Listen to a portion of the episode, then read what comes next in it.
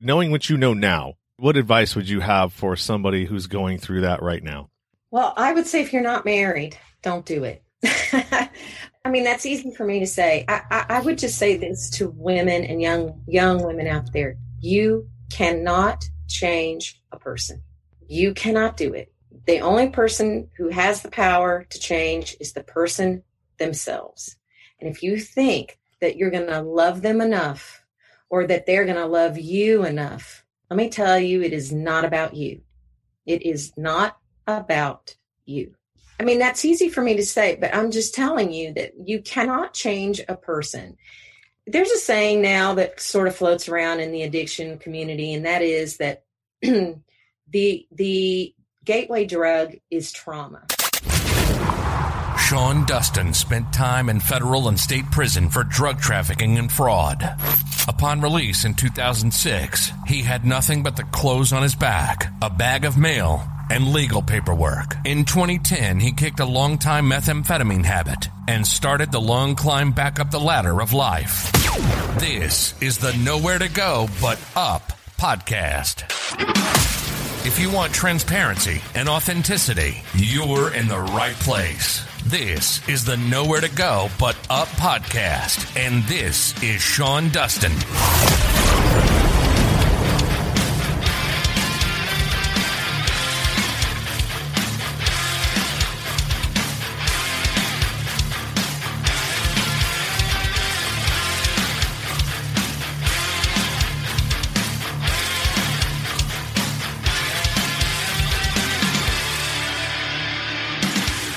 This is the Nowhere to Go But Up podcast, and I'm your host, Sean Dustin.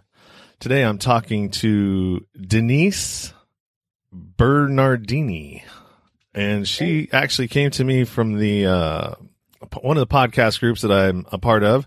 Uh, in that batch of posts that I put out for uh, bottoms and life struggles, and uh, she's here and she wants to talk about being a uh, victim of uh, an alcoholic. Well, maybe not a victim, but uh, dealing with an alcoholic uh, husband uh, as a wife. And you know, I think that you know I do talk about a lot about uh, people and, and life struggles on the opposite end of that, like as an addict coming through that. But I really think it's important to also show the other side of it, you know, because there are two sides to addiction you know, you have the person that's going through it and usually the people that are around them that have to deal with that. And so, you know, I, I really think it's important to get that side of the story as well. Denise, how are you? I'm fine. Thank you, Sean. Um, yeah, I, you know, using the word victim, when you said that, I sort of like, it jolted me a little bit because I, um, when I was in that marriage, I certainly saw myself as a victim. I, I, um, definitely, you know, blamed him for all of our woes, right? But as you grow up, you realize how much you played a part in some of the things that go on. And I have to say this he has been sober for two years. And um, so I'm happy for him.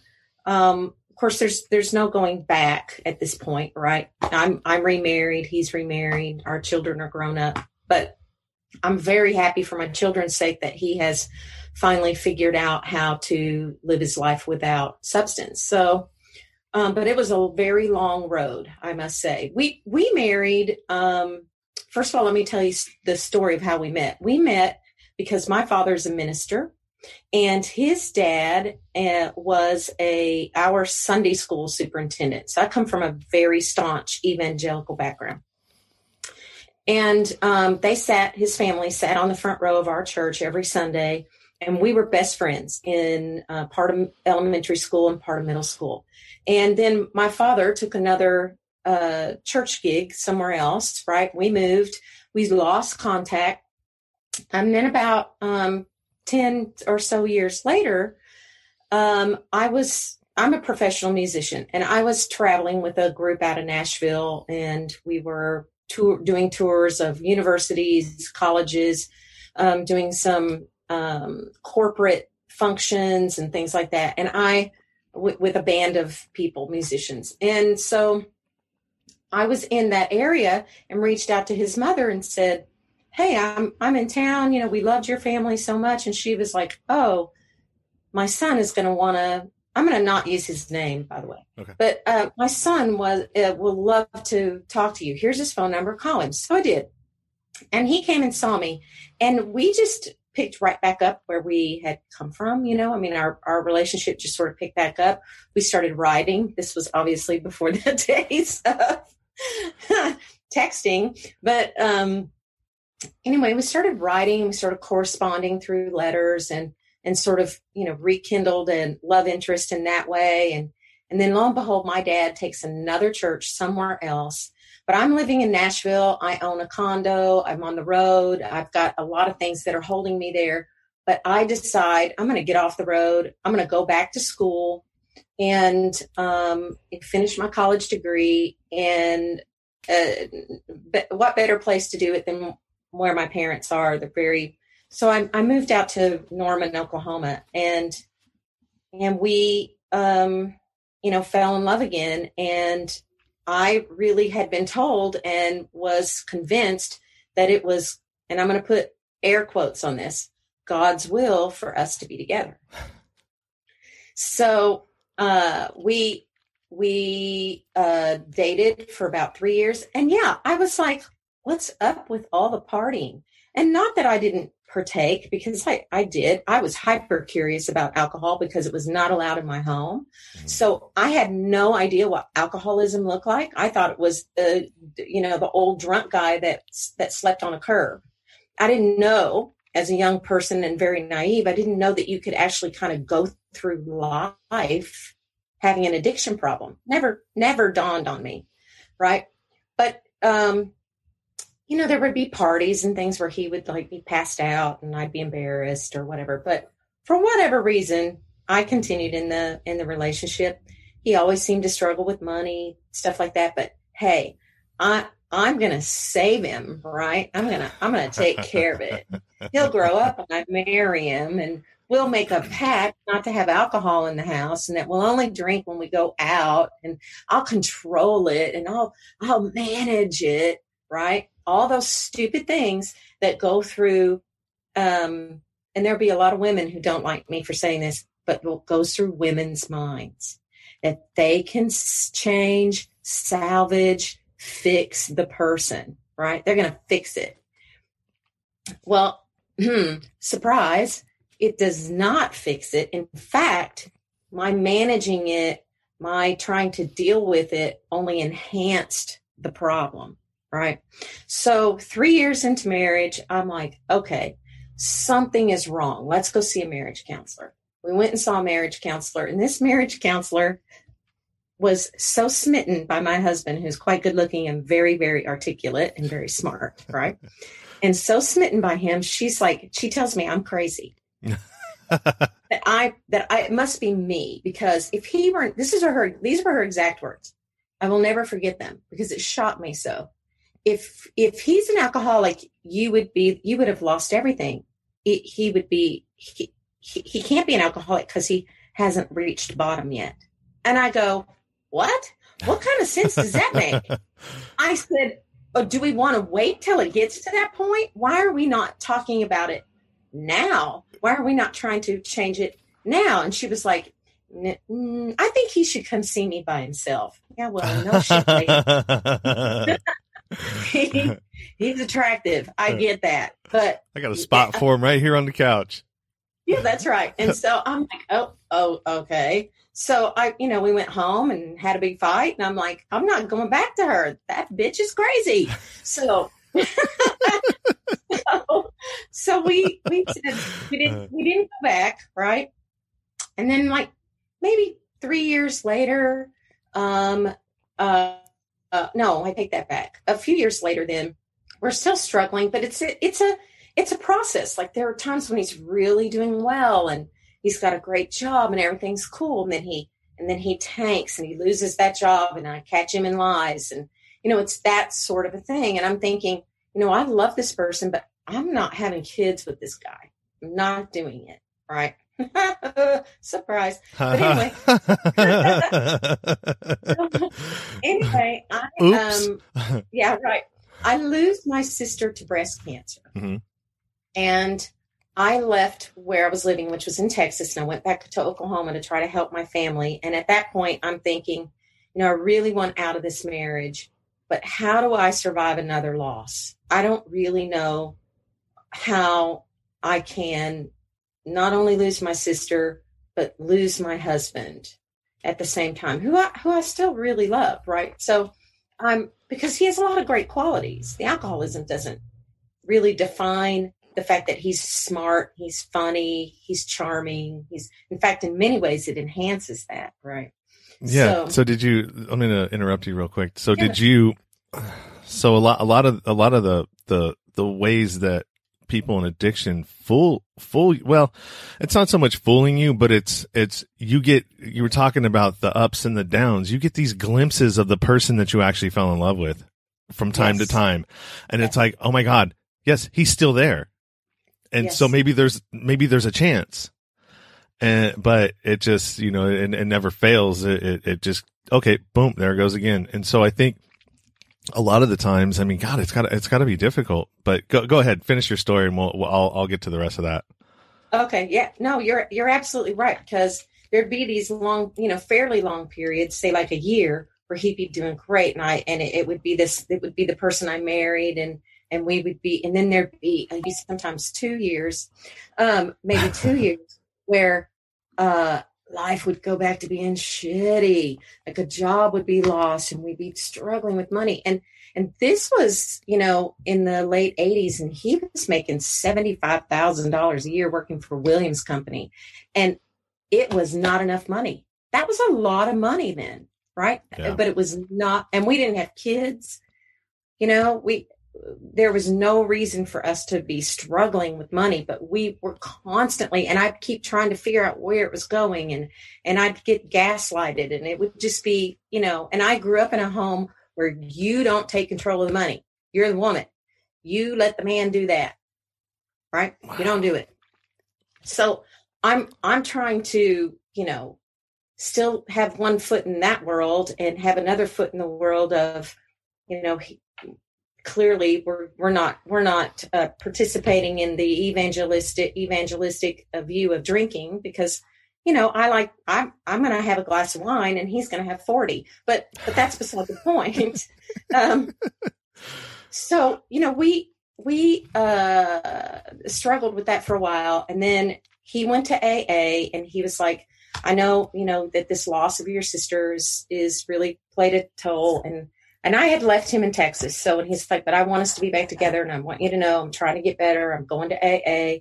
It's not going to be a problem anymore. We're, let's put our lives back together. Let's, let's be together. I love you. And I'm, and I'm so, uh, raw and so broken at that point that one more loss is not something I can tick off.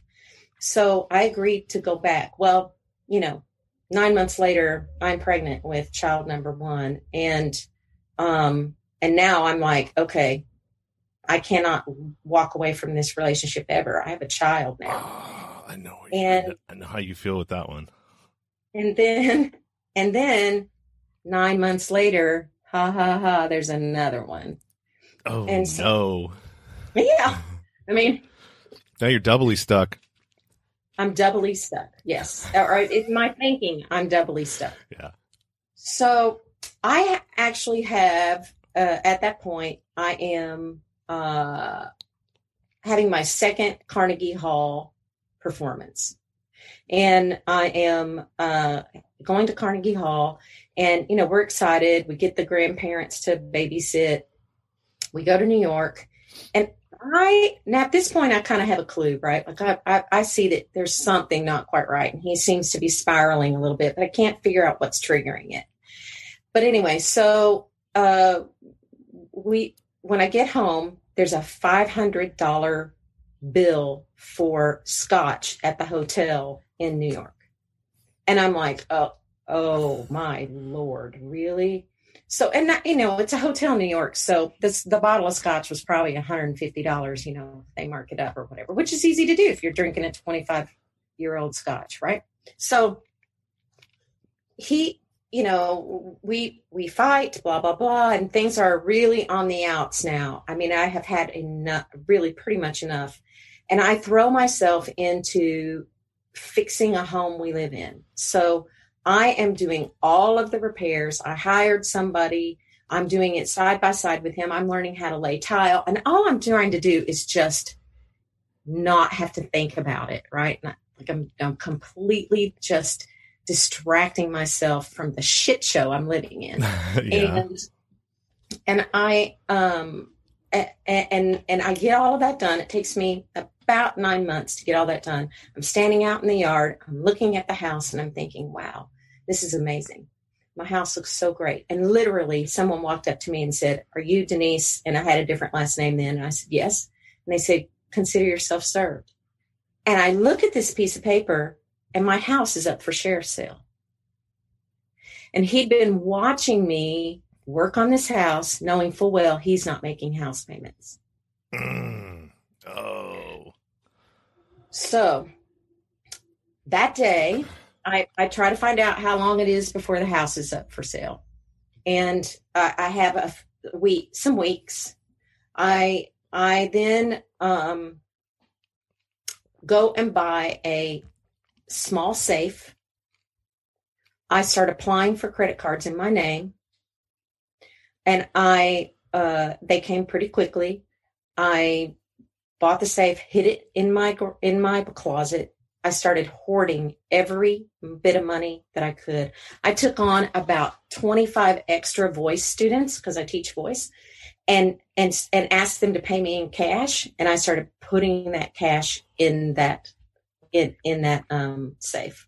Now at this point, he's not he's not coming home a lot, and when he does, he's sleeping on the couch, basically all the time. When he's not out drinking, he's sleeping it off on the couch.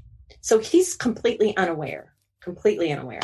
And I just start really hoarding and saving and and within about a month, I have enough money to go get myself another place to live and I have enough money to buy myself a van and pay for myself to move out of that house. And when I finally tell him, hey, the house is up for sheriff sale, thank you very much. Your stuff's on the front porch. Don't come home because there's no home to come to. We have moved out.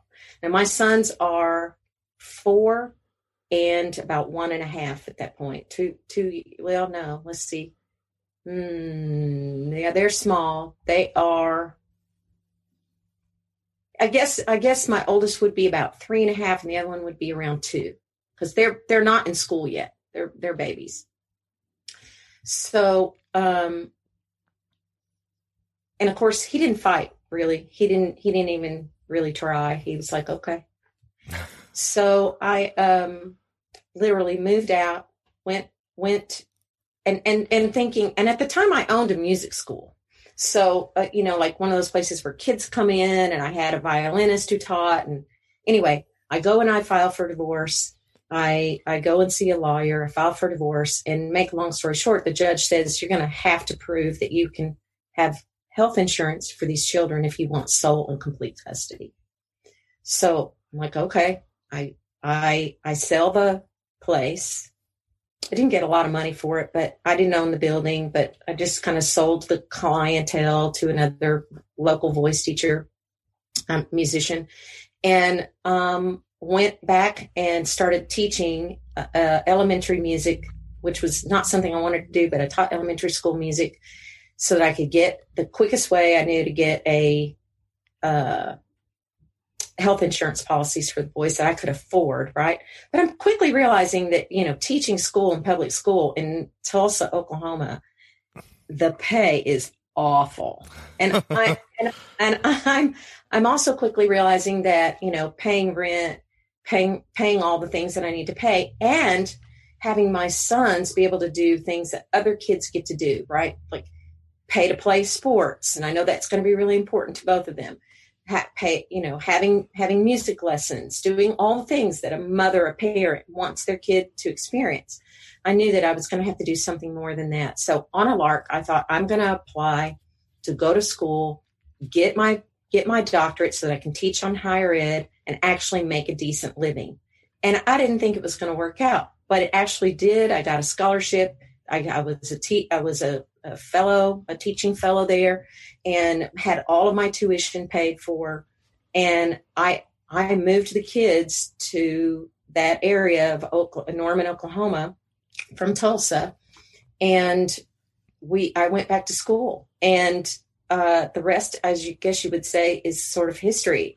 I've I've been head of a department. I'm I'm um, considered top in my field or one of the top people in my field. I'm published. I'm you know all of the things that you do to get tenure. All uh, you know those kinds of things. So, uh, and for all those years while I was in school until I finished, I remained unmarried and raising my children by myself and going to school and working three jobs. And uh, I'll never forget the day I told my finally told my parents.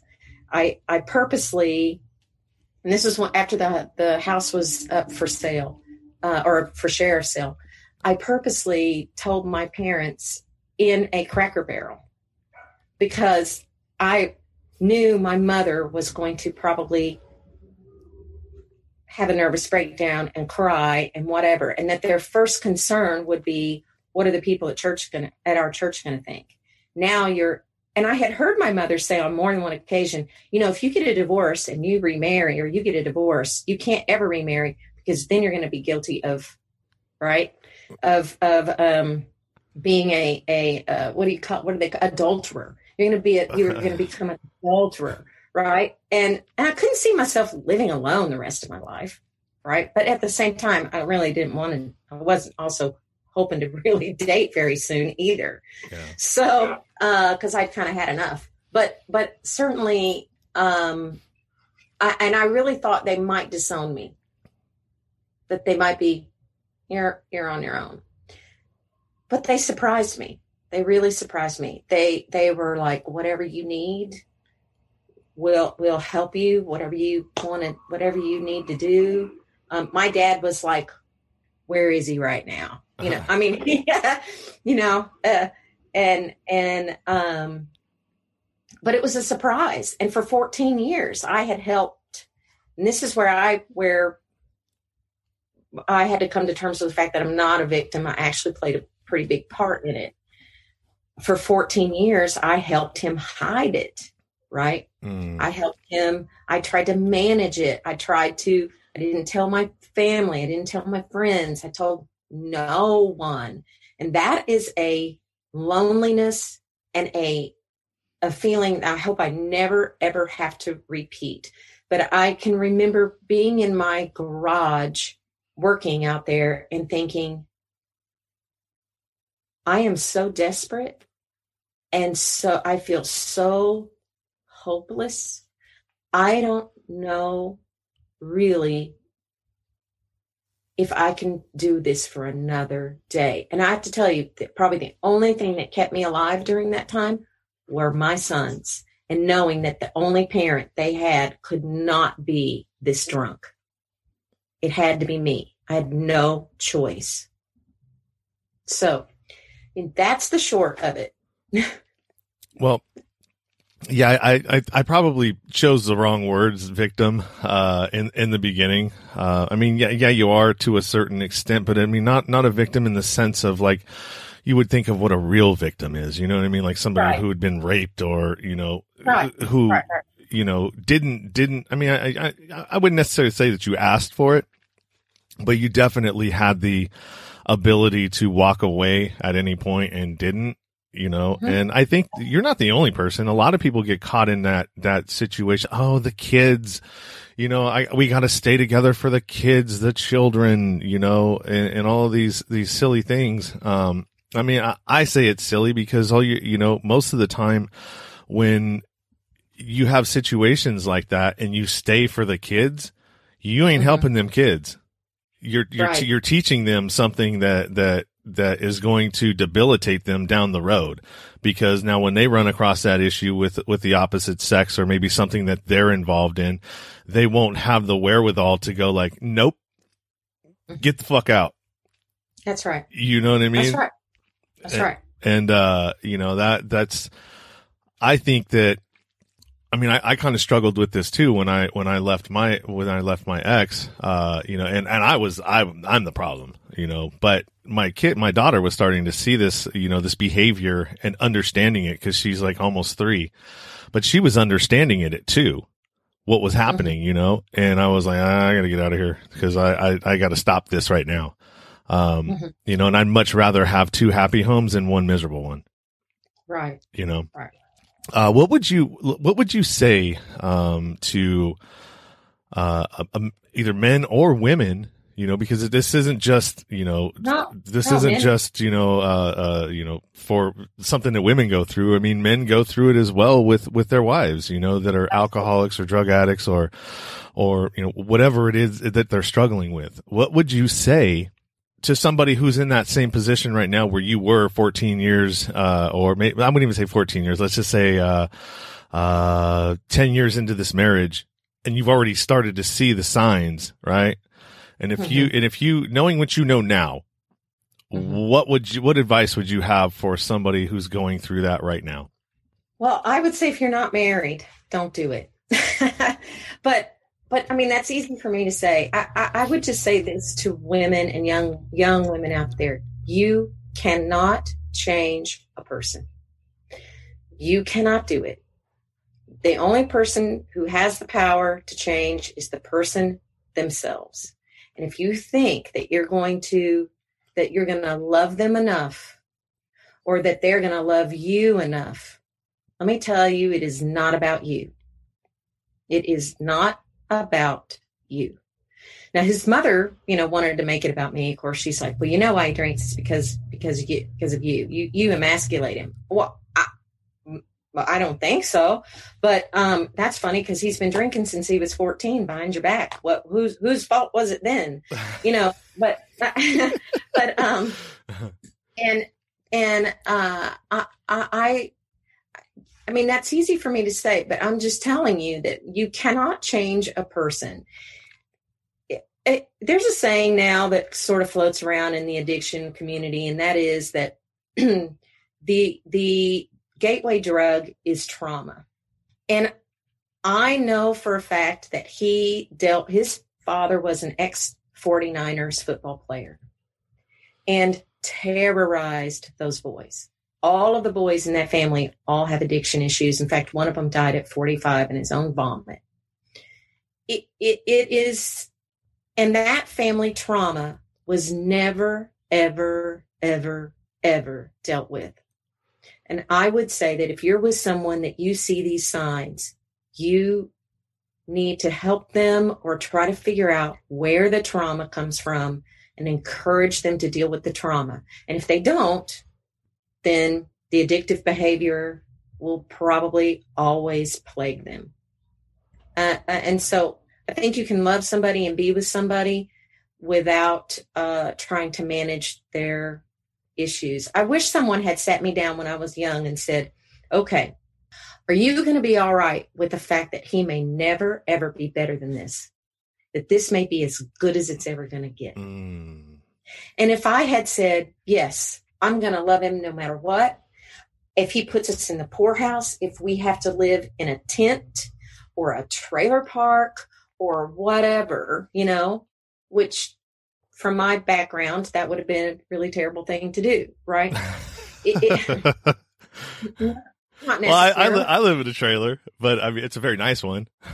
Is it a trailer or an RV? Well, I, well, I mean, you know, I, I don't know what what's the difference oh, I don't know, a trailer you can a trailer you can it has to stay where it is. It's on cement blocks and it's in a park. Oh right? well, yeah, I guess so. It's a fifth wheel. I mean, I, oh. I can oh. move it around. So that's cool. That's yeah. cool. I'm not. I'm that's, not. I'm not. Stu- I'm not stuck at the trailer park. Yeah, no, that would be fun. Um, but but you know what I'm saying, like you know yeah. the things that you that you think of in terms of that, like babies walking around in diapers and dirty and, and poverty, and it's in the middle know, of the not- street. You know what I mean? Mom's passed out or watching soap operas, and you got all the kids running around, yeah, and it's those, uh, kinds of things that you that you envision when you think you know of, of the bottom. Or Jerry Jerry Springerish. Yeah. Yes. Exactly. Right. Or. Mm, or or you know being homeless i mean if somebody had said to me listen, you're never going to own a home. you your your your cars are going to always be on the side of the road and or because he would forget to put oil in the cars and they would and they would you know. Yeah yeah yeah. you you're, you're not going to have a partner in any way shape or form. You are going to be the sole everything if you want life but you but this is it. You can make the decision right now that you're okay with that that you love them enough that you're okay with that or you you need to decide to not go forward in this relationship. If i had had the if someone had had the ability to sit me down and have that conversation with me that would have maybe made a huge difference. But hindsight's 2020 right? But i actually did have this conversation with a young girl not very long ago who confided in me that you know she thinks her boyfriend has a problem with some with a drug and blah blah blah. And i said honey sit down. What if it never gets any better than this? You gonna love him enough to do that? And she went home and broke up with him. I mean I, I, sometimes all all it takes is that that that reaffirmation from a complete stranger to yeah. get the to to that light gets turned on from somebody who is has absolutely no connection to you whatsoever other than, you know, like family or, you know, cause family members have probably have said the same thing to her, right? And, mm-hmm. it, and it just doesn't get through. Ah, you just don't like him. And, you know, there's that automatic block. But when a complete stranger tells you something, it's funny how it's like, oh, oh, oh yeah, that makes a lot of sense. mm-hmm. Right, right, right, right. But you know, women are kind of wired to think that they're going to be able to change somebody or or fix it or you know save them. Save I'm going to love the demons out of you. Yeah, right, exactly. Or or for that matter, just, just be just uh uh um you know love them mother them enough you know you're just going to turn in and man i don't want to be somebody's mom i don't i mean i want to be my own son's mom but even at this point i'm like dude you, you're on your own. I, I don't know what to tell you, but uh, I'm not I'm not your mother anymore. I'm I'm actually I'm, I'm your mom, but I can't mother you anymore. You yeah, know what I mean? Yeah. There's there's difference, and I can't. You you gotta you gotta do it. And I'm not saying my sons have had some struggles, right? And I didn't think I was going to get through the teenage years. Oh my lord, the teenage years with my youngest, I I I really thought one of us needs to die, and it's not going to be me. And I, I Most days I'm like, dude, what, what that's pretty funny. But, uh, but we got through it on the other side, and now they're in their, you know, mid twenties, and and they're doing really well, and um, you know, we're really close, and we we do a lot of things together. We talk every day, and and I, but but I won't say that it didn't leave some scars for them. It did but I I have to believe that it left less scars. If I had stayed in that, I think they would have had more. And um, you know, it's funny that you said that women go through the same sort of thing because uh, when we first separated, um, he of course immediately went into rehab to try to prove to me that he could do it. Right. And the rehabilitation people were calling me and saying it's going to be family day and he really wants you to come. But I was done. I was like, yeah, nope, yeah. Not coming. Can't make me. I'm not doing it. I'm done. This is the third rehab. I'm done. And and he and they were like, oh no, you really. I think his his his uh, sobriety depends on it, and he really wants to see the boys. And I said, mm, I'm not doing it. So then then his brother called me, and then a personal friend called me. So then I was like, fine, I'll go. I'll take the boys. I took the boys. They got to see their dad a little bit, and I was happy for that always wanted them to be able to maintain some sort of relationship with their dad for sure. He just, they just weren't, he just was not ever going to have sole custody until he got sober.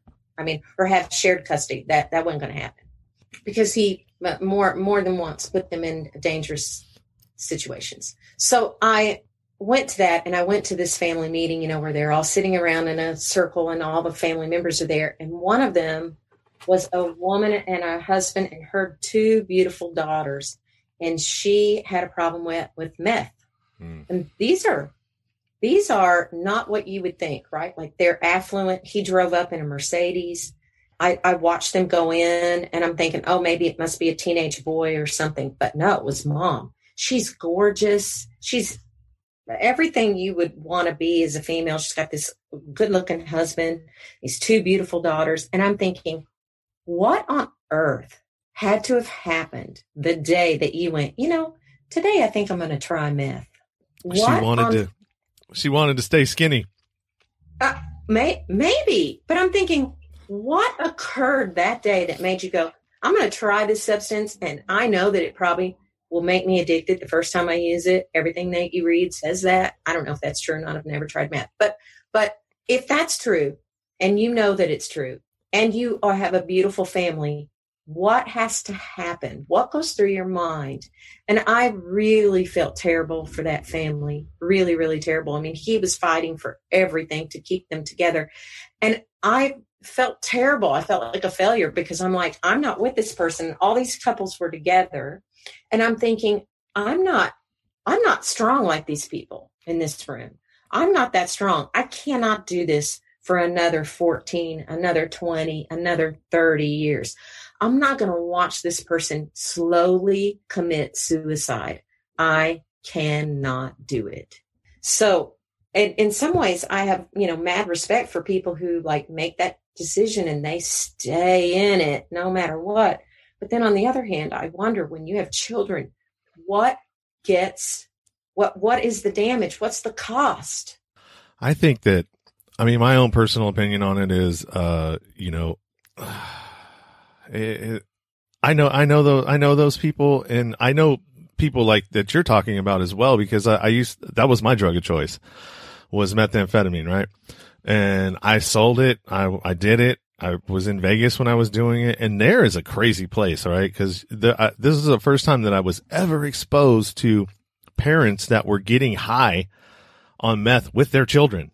You know what I mean? They're teenage, not teenage, but like the 18, 19, 20, 22 year old children.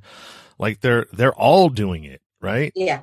And I was like, dude, the last thing I would like, ex- I would like want to do this with my mom or, or my dad. You know, I was like, this, I, I, I was the kind of addict that, you know, I went away when I knew I was doing bad. I, I, I got away from everybody because I didn't want anybody to, to be a part of, of, you know, my, my stuff. So I was like, God, how weird. But Right. You know, a lot of some of these, some of these women that I would, you know, sell to was, were those people, you know, and, you know, maybe their girlfriend told them, Hey, there's this stuff, you know what I mean? This is great. Uh, no, I actually 19, episode 19, Satya Terra, same thing. Her friend told her that, Hey, there's this thing that you can take that will, you know, uh, help you to not, not eat and, and maintain your weight. Right. And like she even said in, in the, in the, in the interview that we had or the conversation, she was like, you know, I just, I didn't think anything of it. I was like, Oh, great. And within like six months, lost everything, you know, and was homeless. Like, and this was a really extreme case. I mean, the, the, the- Yeah, what, sure. what made Sure. me like uh seek her or reach out to her was the the pictures because I sh- there's pictures of her while she was actively in addiction and it was like holy shit You- whoa. You know it's like I, I couldn't believe the the difference between the two. Like like how how are you that how how is that? You know? Exactly. and Yeah, so I- yeah it's it's a it's a mean drug man. Yeah, I volunteered at a at a homeless shelter uh, in the food bank and helping try to teach uh, cooking classes to people who were um, in transitional, trying to get into housing, you know, and had been sober for so long and they'd met all the requirements and and a lot of them hadn't cooked in years and you know just needed to have an idea as to how you eat some decent food. skills right some some some basic life skills Yep.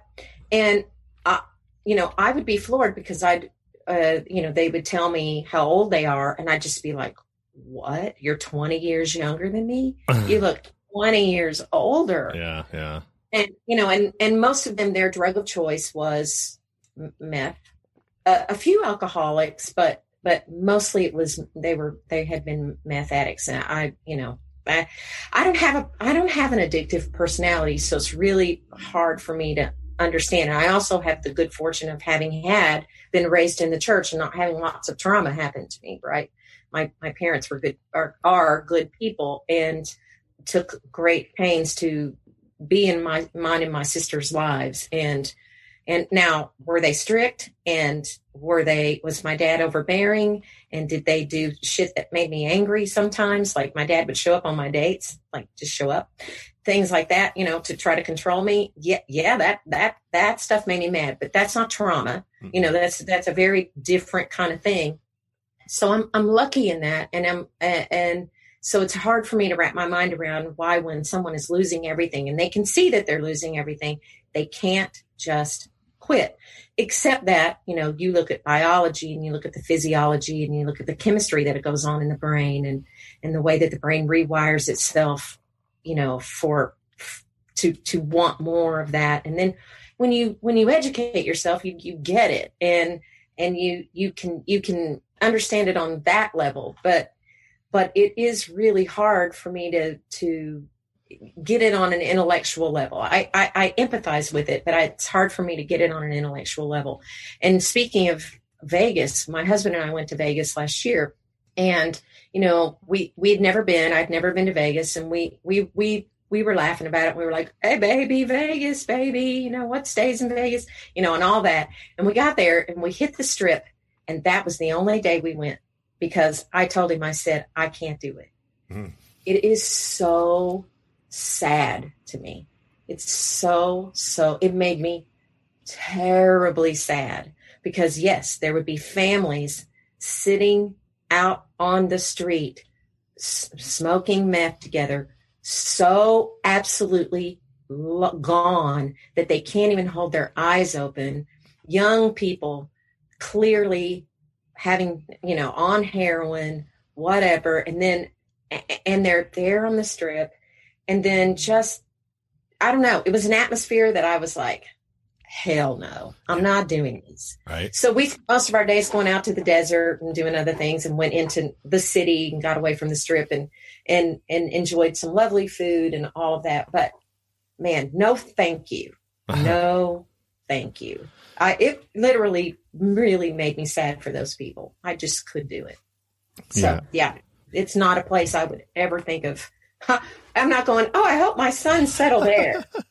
yeah, um, it, it, definitely wasn't a place. Uh, you know, I, it, it chewed me up and spit me out. I, my last residency there was uh, uh, state prison. So, mm. yeah, Vegas, I didn't do well there. Let's just say.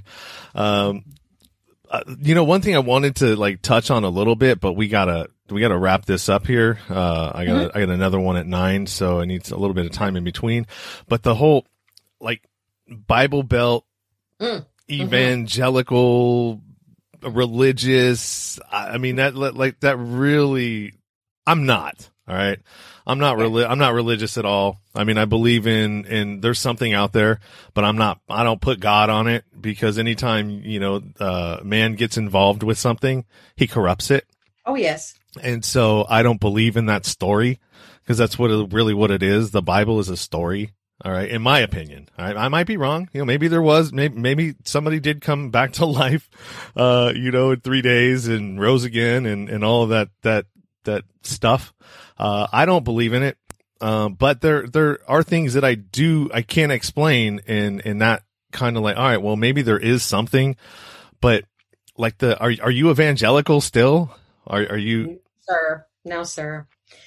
No. Um, so I'll tell you what was the last straw for me. I, I, I, after I was, while I was working on my doctorate, I got a job at a local evangelical college being head of the voice department. And um, when they found out that I had been divorced, they let me go. What? Yeah. Yeah. And I asked the I asked the dean, I was like, so you would be okay with me being in a marriage where the person is abusive physically, mentally, and uh, doesn't support their children, puts them in a in, in poverty, that you'd be okay with, but you're not okay with me leaving that person who does those things. And he was like, I'm sorry, but it's not biblical. We got to let you go. That's crazy. and, yeah. So I, I walked away from that and that was the last straw. And I basically went like this and I've been done with anything evangelical. Uh, and, and yeah, absolutely. You're, you're absolutely right. It, it, it's corrupted by, by men. And, and, and in my opinion, zealots are zealots. It doesn't matter what religion. I don't care if you're talking about Islam. I don't care if you're talking about Judaism. I don't care if you're talking about Christianity. I don't. I don't care what religion you're talking about. If you're a zealot, Well, it's it all- all the same. Yeah, it all, all it all same. it all it all stems from the same place. Like Yeah. these religions all all spawn from from one thing, right? And they just sort of oh, Well, branched off. They branched off into different different, you know what I mean? Different parties parties, if you want to call them that, right? Yeah, absolutely. Sects, right? Yeah. And then yeah. and and what my, pro- my my problem with religion and government is is because it's supposed to be separate, right? Church and state. yes. Do you know how ingrained religion is in politics? Yes.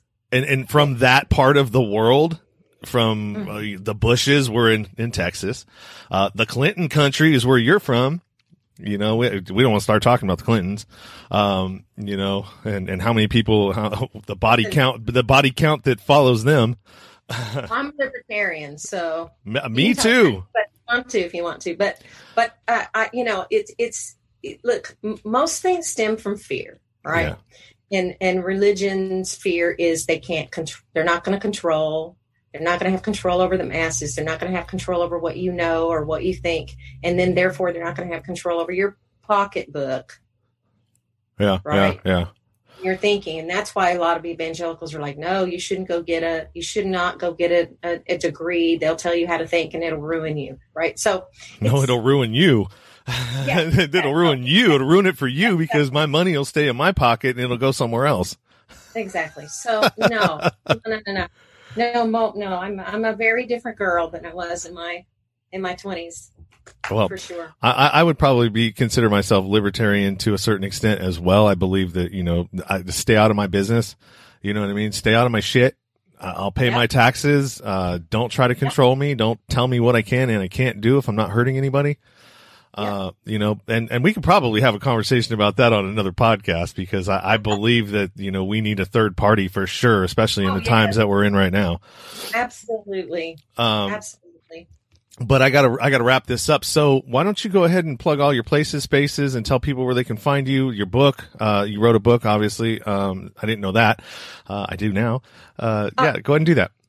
Oh well, okay. So the book is not out yet, but it's it's it's on my it's on mindfulness, and it's it's called Mindfulness of Singing. It'll be out uh, hopefully soon, and it is for the non-singer.